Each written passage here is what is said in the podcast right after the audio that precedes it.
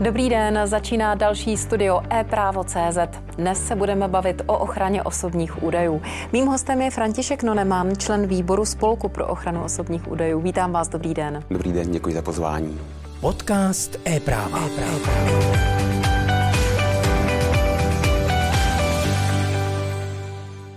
My jsme rádi, že jste tady, jednak protože se budeme bavit o určitém výročí, nejenom o tom fenomenu ochrany osobních údajů, ale také o těch, kteří to vykonávají a vykonávají dobře. Já jsem jmenovala váš spolek, když jsem vás představovala. Eh, asi v souvislosti s tím bychom měli říct, že už pátým rokem udělujete ocenění pověřenec pro ochranu osobních údajů roku. Je to dlouhý titul, co to vlastně obnáší, kdo to je, kdo se jí může stát, jakou má pravomoc. Představte nám takového mhm, pověřence. Dobrá.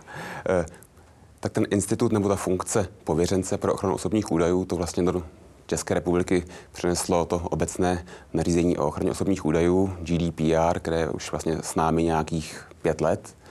A pověřence, jako, jako to řekněme osobu nebo funkci nebo člověka, který má uvnitř, té, uvnitř toho, toho subjektu té organizace dohlížet nad tím, jestli ty eh, osobní údaje jsou zpracovávány správně, musí jmenovat několik kategorií firm nebo i státních, nebo i státních institucí.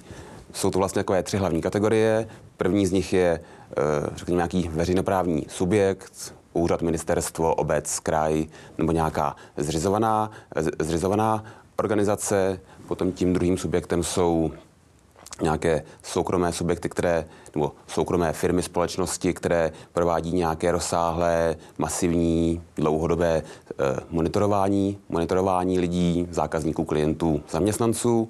A tou třetí kategorií jsou subjekty nebo firmy nebo, nebo organizace, které zpracovávají nějaké, řekněme, rizikovější, citlivější údaje, typicky o zdravotním stavu. Tak Takže te máme povinné pověřence, mm-hmm. to jsou povinní. Existují i dobrovolní, může si firma Samozřejmě, třeba zvolit, že si pověřence mm, zřídí i když nemusí. Funkci, i když nemusí. To určitě, to určitě může, i obecné nařízení s tím vlastně počítá, že i když nemusím, tak se toho pověřence mohu, mohu jmenovat, ale v takovém případě musím plnit veškeré další náležitosti, jako, jako, jako kdybych ho jmenovat musel. Musím mu dát nějaké zdroje, nezávislost, mm-hmm. možnost vlastně te, tu, tu roli vykonávat a tak dále. A Ale jsou takový dobrovolní? Já si myslím, že ano, ono to může mít nějaký význam i třeba ve vztahu ke klientům nebo k nějakým odběratelům. Může to být třeba požadavek materské společnosti, že i když třeba ta její dcera formálně by třeba možná toho pověřence jmenovat nemusela, tak ale bude to lepší, když ho jmenuje třeba jenom na, na, na nějaký částečný úvazek,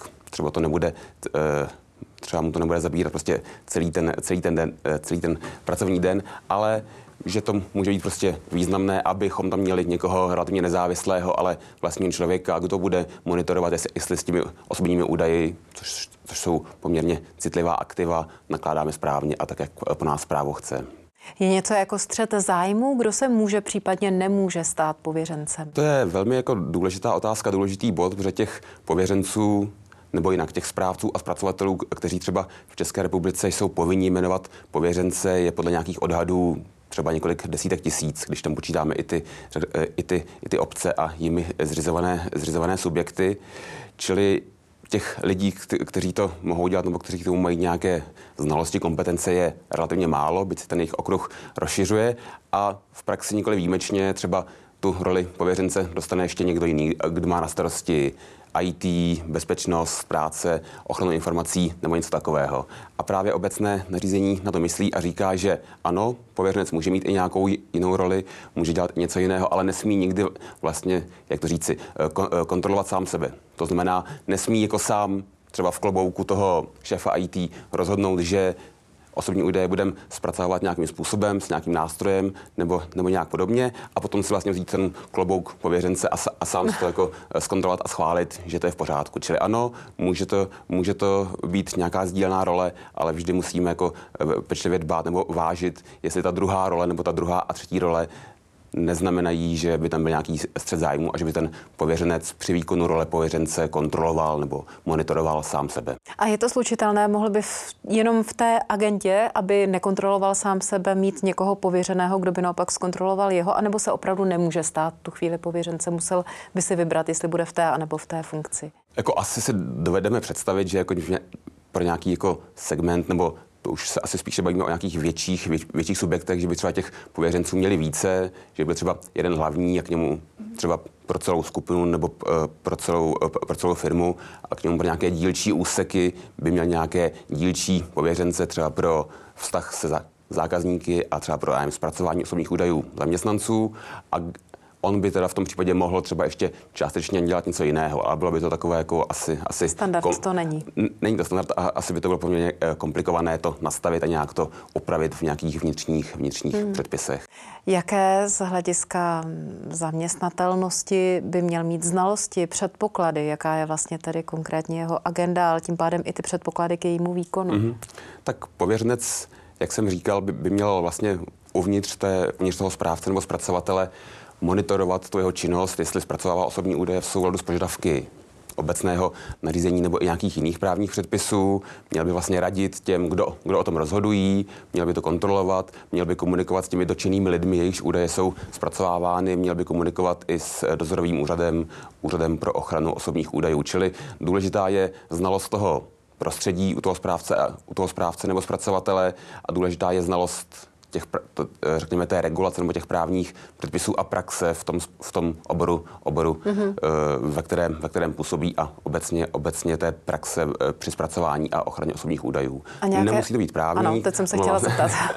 Omlouvám se, že vám skáču, že vám skáču eh, do řeči. Nemusí to být právník, nemusí to být nějaký, řekněme, bezpečák, ale je důležité, aby znal, nebo v ideálním případě by měl znát i nějakou tu výseč práva, i nějakou praxi, měl by třeba do nějaké míry rozumět i procesu nebo nějakému procesnímu řízení, pokud by to dokázal třeba i zasadit do nějakého širšího rámce, nějakých compliance systémů, ochrany informací, tak je to samozřejmě, tak je to samozřejmě ku prospěchu věci. Ale může to být jenom získáno praxí, nemusí tam být třeba předpoklad nějakého i vysokoškolského ne, ne, vzdělání, ne, žádné, jakéhokoliv. Ne, ne, žádné, je to spíš zkušený člověk. Spíš ideálně prostě nějaká zkušenost a znalost toho, jak to funguje a potom vlastně si, si k tomu lze, si myslím, jako relativně snadno nebo rychle doplnit alespoň nějaké základní znalosti těch, těch hmm. právních požadavků a potom, potom se do toho dostat. Jaké má kompetence takový pověřenec? No ten pověřenec, jak jsem říkal, v ideálním případě by vlastně neměl o ničem rozhodovat. On je tam od toho, aby byl takový jako poradní, nezávislý hlas, aby když se třeba připravuje nějaká, nějaký nový produkt,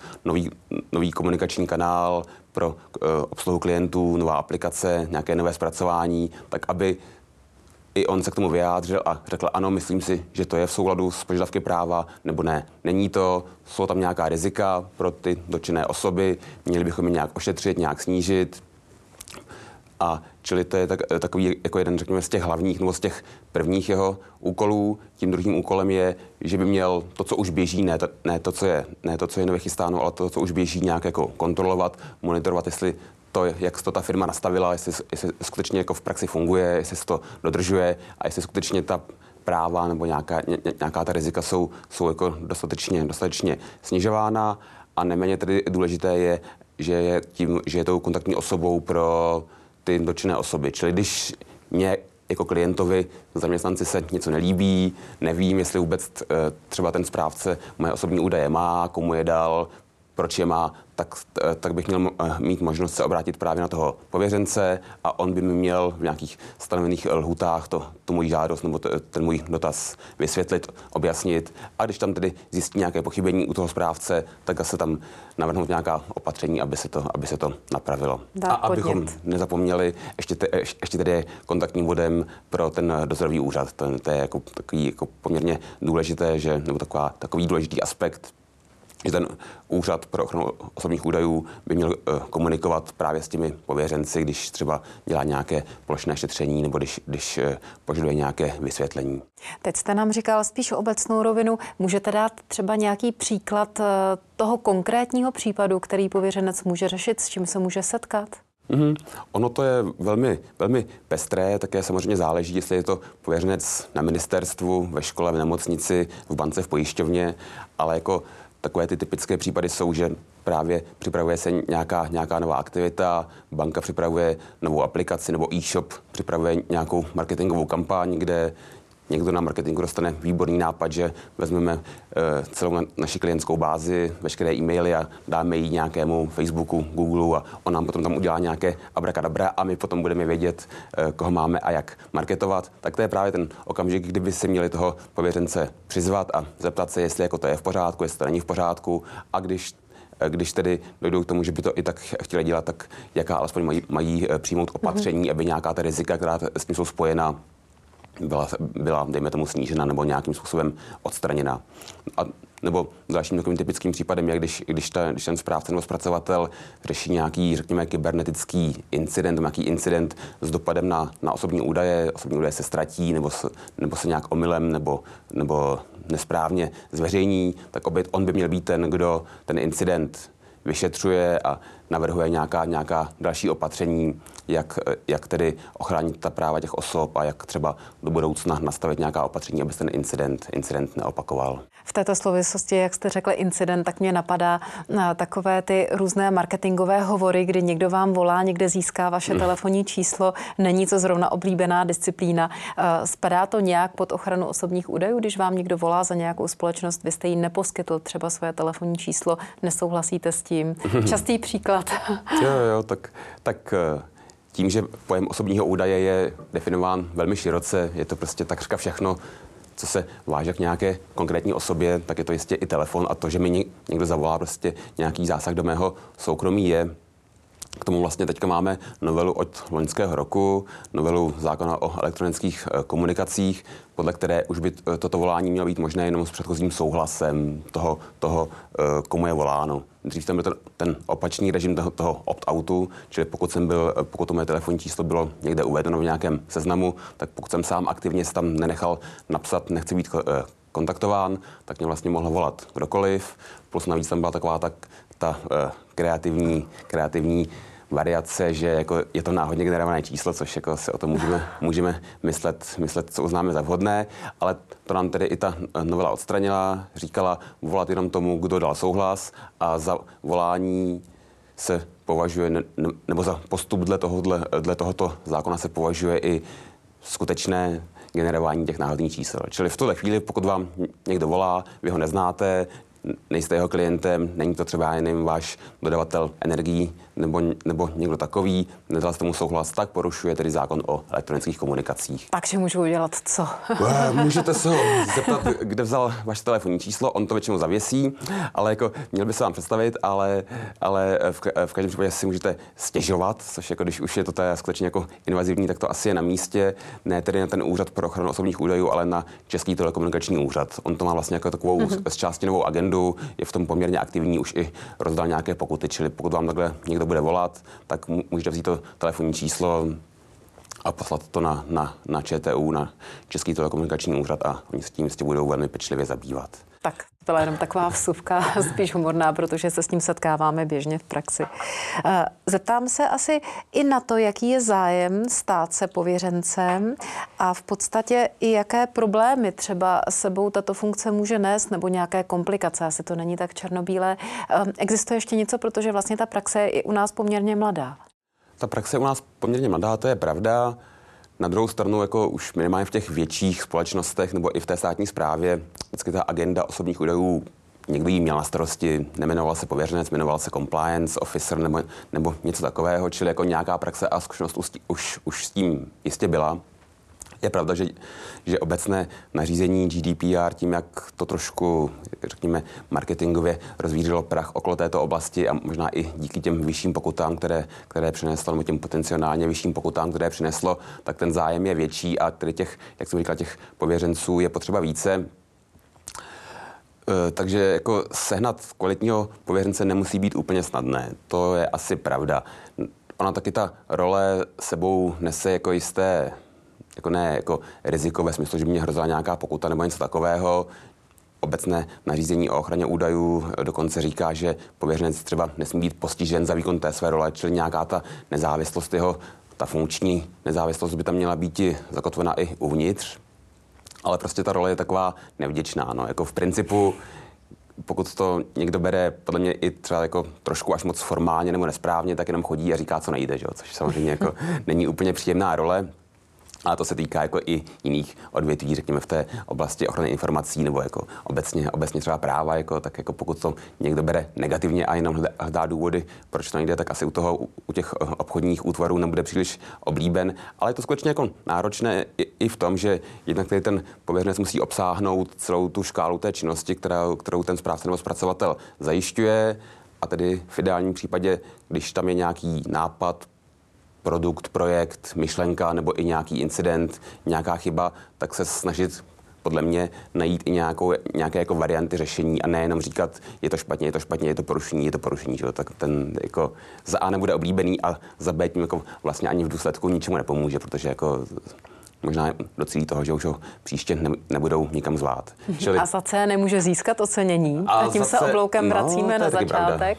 Pravda. Kdo je vlastně nominovaný, nebo kdo může být nominovaný, jak probíhá ten nominační proces a jak by naopak se žádoucím způsobem měl chovat ten nejlepší pověřenec? Mm-hmm.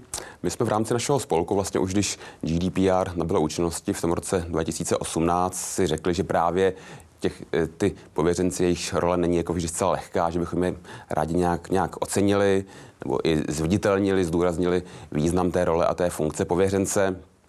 Proto tady to ocenění jsme vyhlásili, už tam pokračujeme pátý rok. Nominován může být každý, kdo v České republice vždycky v tom předchozím roce vykonával funkci pověřence alespoň po dobu 6 měsíců. A nominovat prostě může, může kdokoliv, čili pokud kdokoliv zná pověřence ze své firmy, ze školy, kam chodí jeho děti, z nějakého úřadu, který skutečně tu funkci vykonává dobře, tak budeme rádi, budeme rádi za každou nominaci.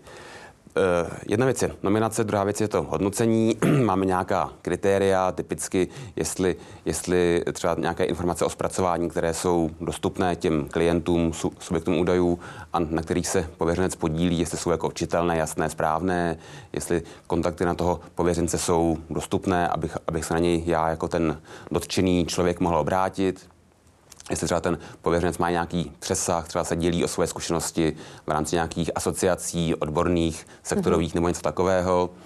A ještě několik dalších, několik dalších takových hodnotících bodů nebo kategorií tam máme, třeba jestli nějaké třeba publikační činný nebo něco takového.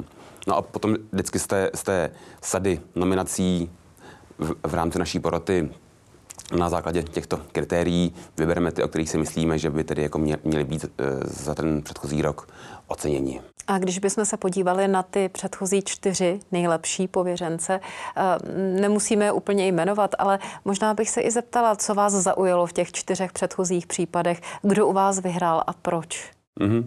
On už je to docela jako dost, tak snad na, snad na žádný důležitý Ani nemusíme dělat případ. výčet, spíš ne, ne, ne, příklad. Ne, ne, ne, jako rozumím tomu, rozumím tomu, kdo a proč. No, my neocenujeme jenom jednoho, ale většinou alespoň jednoho jako nejlepšího nebo oceněného z té, řekněme, veřejné spá, e, sféry nebo zprávy a, a samozprávy a potom z toho soukromého sektoru.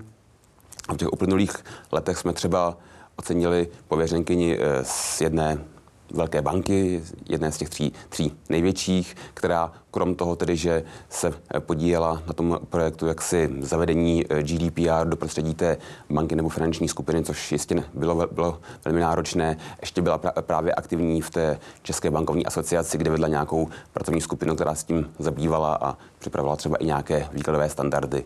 Ale pak jsme na druhé straně třeba ocenili pověřence, který vykonává tu funkci v nějakém menší obci nebo v menším městě, kde opět je to specifické, má, má méně prostředků, má méně kapacit, agendy tam jsou poměrně citlivé a zrovna ten nominovaný nás přesvědčil o tom, že tomu skutečně jako rozumí a že tomu věnuje i něco navíc. Na závěr ještě uh, asi neprozradíme samozřejmě oceněného pátého ročníku, spíš nám prozraďte, kdy bude známý. Nominace uzavíráme na konci března tohoto, tohoto roku a vyhlášení, řekněme i slavnostní vyhlášení, asi můžeme použít ten pojem, se bude konat 25. května tohoto roku v Praze. To je takové významné datum, to právě to obecné nařízení o ochraně osobních údajů nabylo účinnosti v roce 18, čili se jako snažíme k tomu datu nějak, nějak blížit, čili 25. května v Praze bude vyhlášen nejlepší pověřenec za Českou republiku. A možná k tomu ještě doplním rychle, že eh, poslední dva, tři roky děláme tu akci v jakési nebo v jisté koordinaci nebo spolupráci s naším partnerským slovenským spolkem, čili i, i naši eh, kolegové na Slovensku budou zřejmě ve stejný den vyhlašovat slovenského pověřence. Tak uvidíme po 25. květnu 2023 bude jasně. Děkuji, že jste přišla zase někde na shledanou. Děkuji.